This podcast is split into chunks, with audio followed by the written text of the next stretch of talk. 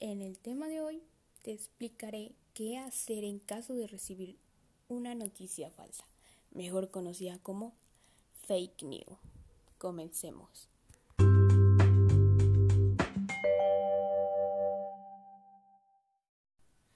Nadie tiene muy claro de dónde salen, pero se multiplican.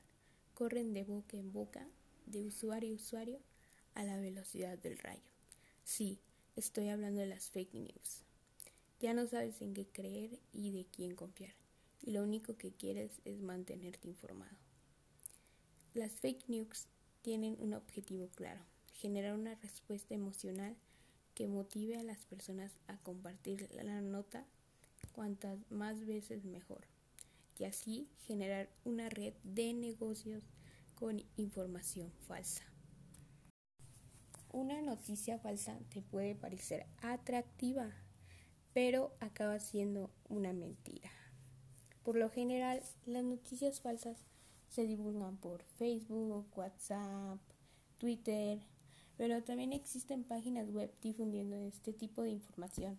Información que básicamente es falsa o no es verídica.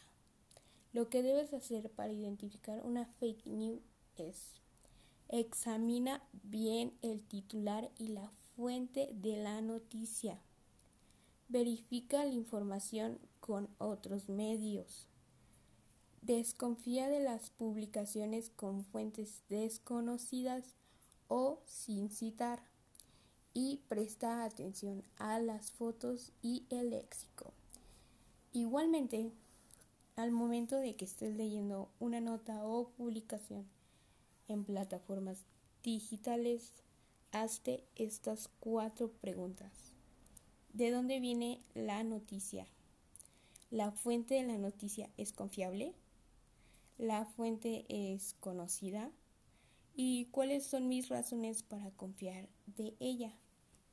Recuerda, nuestra mejor herramienta para defendernos de las fake news es tener la capacidad de evaluar y juzgar la veracidad no de la información, sino de las fuentes que lo divulgan.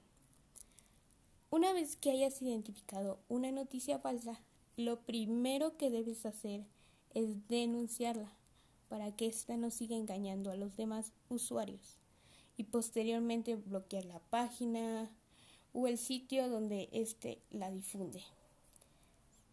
En dado caso de que la información se te haya sido enviada por mensaje, avisa a la persona de que te lo ha enviado es falso y no lo difundas. Es decir, no lo reenvíes más a tus contactos. Recuerda, una noticia puede acabar siendo falsa. Esto sería todo por hoy. Ojo, para la próxima ten cuidado de lo que publicas.